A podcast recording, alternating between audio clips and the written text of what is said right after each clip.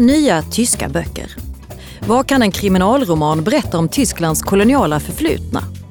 Och vad hittar en pensionerad professor i klassiska språk i ett tältläger? Välkommen till Kulturkvarten Dixikon.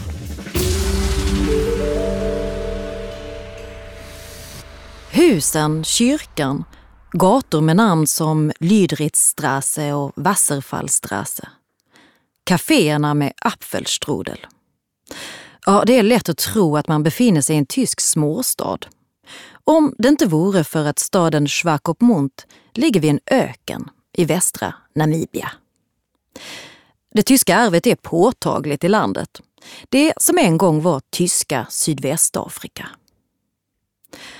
Arvet syns i arkitekturen. Mindre synlig har den blodiga koloniala historien varit.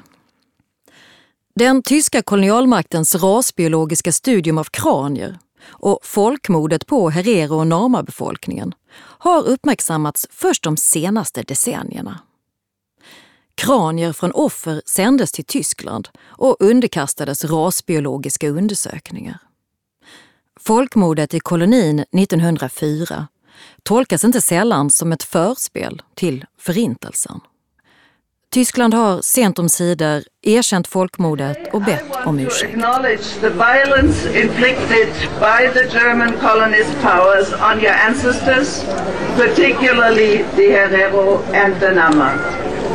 And so, in the words of the Lord's Prayer that we share, I ask you to forgive us our trespasses and our guilt.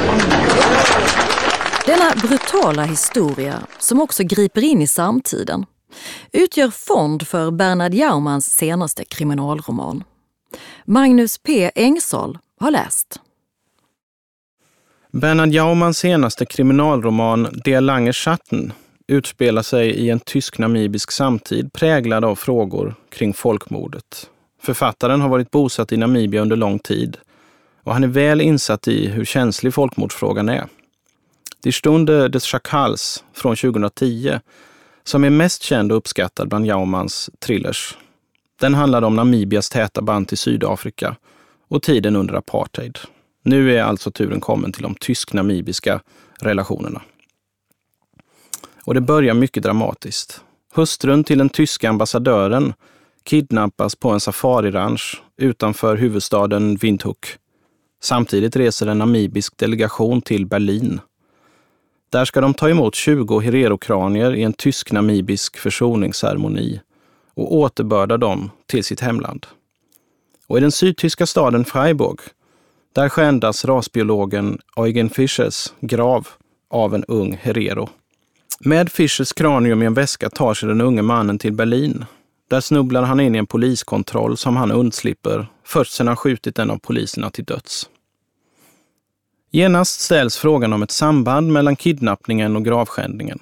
Och spänningen skruvas upp rejält när den bortrövade ambassadörshustrun visar sig vara ättling till rasbiologen Fischer, som för övrigt är en person som har funnits i verkligheten. I Windhoek inleds jakten på kidnapparna. Jaumans återkommande hjältinna Clemencia Garises, som har lämnat polisen för den lukrativa privata säkerhetsbranschen, kopplas in på fallet. Samtidigt får vi följa reporten Klaus Tietke, tyskättad namibier. Han finns med på resan till Berlin för att rapportera hem. Han tror sig ha kommit ett skop på spåren och jagar sanningen om den namibiske våldsverkaren parallellt med tyska polisen. Är skändningen av Fischers grav en vedergällning för tyskarnas bortförande av hererokranier? Har ambassadörshustrun rövats bort av radikala hereros? Sådana bestickande förklaringar ligger nära till hands. Men Det Lange Schatten vore ingen lyckad spänningsroman om gåtans lösning inte var mer komplicerad än så. Upplösningen ska inte avslöjas här, men det kan sägas att den inbegriper politiskt rävspel på mycket hög nivå. Vägen dit är relativt fri från longörer och i en tid där tegelstenen bildat norm i thrillergenren är det befriande med en roman som klockar in på dryga 300 sidor. Å andra sidan kan Jauman knappast sägas ha alla litterära uttrycksmedel under full kontroll. Dialogerna är kantiga och redovisningstunga. Mer än ett berättande parti har karaktären av faktaruta. Icke desto mindre är romanen en förtjänstfull gestaltning av olika sätt att hundra år senare förhålla sig till de tyska kolonialförbrytelserna och till livet nu i det mångetniska Namibia. Den tysk-namibiske reportern Klaus Tietke står i Charité-sjukhuset i Berlin och begrundar ett traditionellt namibiskt inslag under försoningsceremonin. Möjligen kommer han sanningen nära om de inflytelserika men numerärt fåtaliga tysk-namibiernas komplexa situation. Föreställningen föreföll Klaus främmande, men inte tillräckligt främmande för att han skulle kunna följa den med harmlöst folkloristiskt intresse. Ty hans namibiska landsmän uppförde den i hjärtat av Tyskland, vilket han hade att tacka för sitt modersmål. Ett kort ögonblick tycktes det Klaus som om han inte hörde hemma någonstans, som om han svävade mellan två världar som inte lät honom slå rot, eftersom de inte ville veta av varandra.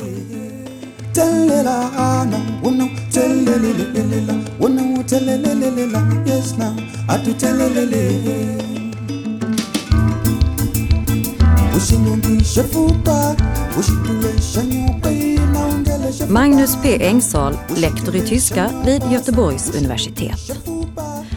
Om du vill läsa mer om folkmordet i Namibia, The Kaisers Holocaust uppmärksammades på Dixikon 2012. Och boken finns nu också på svenska med titeln Kejsarens förintelse.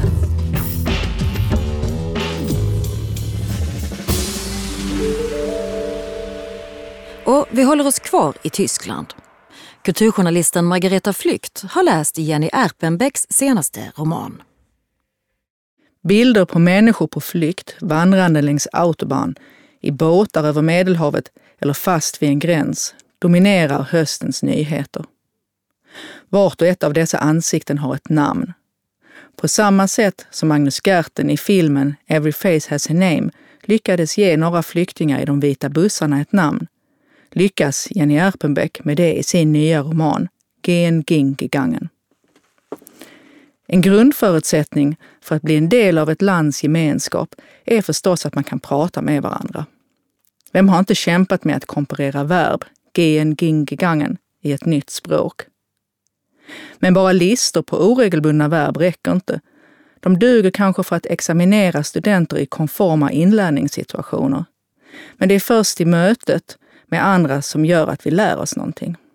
Isolerade med en lärobok händer ingenting. Och det är mig fortfarande en gåta att jag faktiskt lyckats använda rätt verbform i verkligheten. Richard Igen Gingegangen är professor emeritus i klassiska språk. Han levde och lärde i gamla Östtyskland, bor i Berlin, är enkling och hans älskarinna har lämnat honom.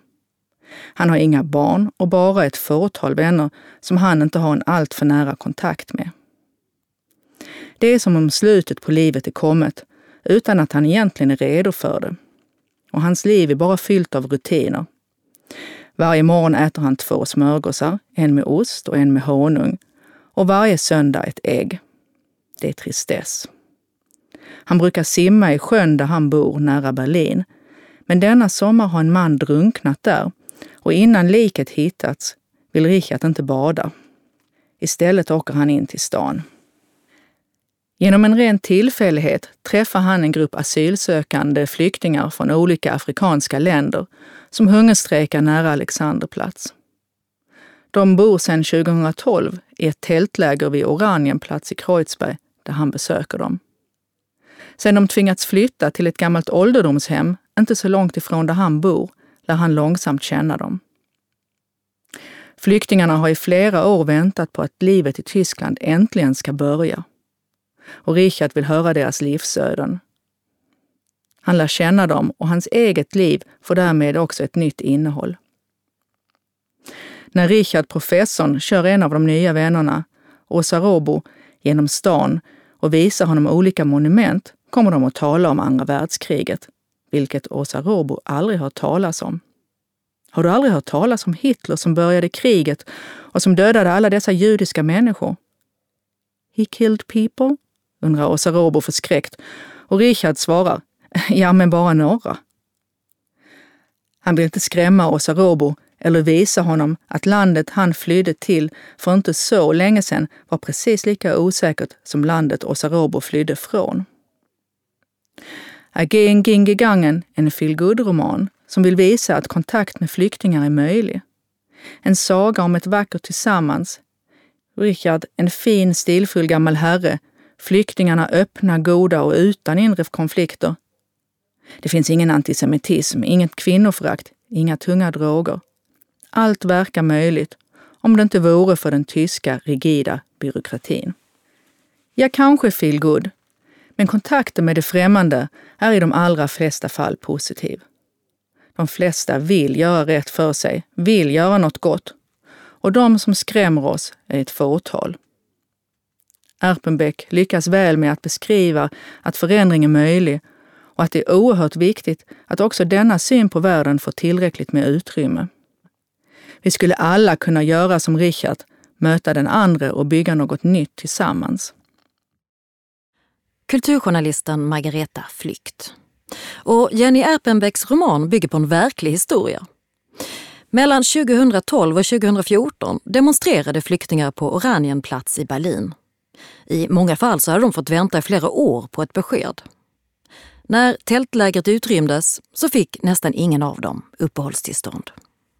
Jenny Erpenbecks roman Gehen ging gegangen kommer i svensk översättning 2016. Och håll utkik efter fler nya titlar som ännu inte kommit på svenska på dixikon.se Platsen där du hittar texter om nyutgivna böcker på tyska, spanska, franska och flera andra språk. Jag heter Pernilla Ståhl och Kulturkvarten Dixikon görs i samarbete med Umami Produktion.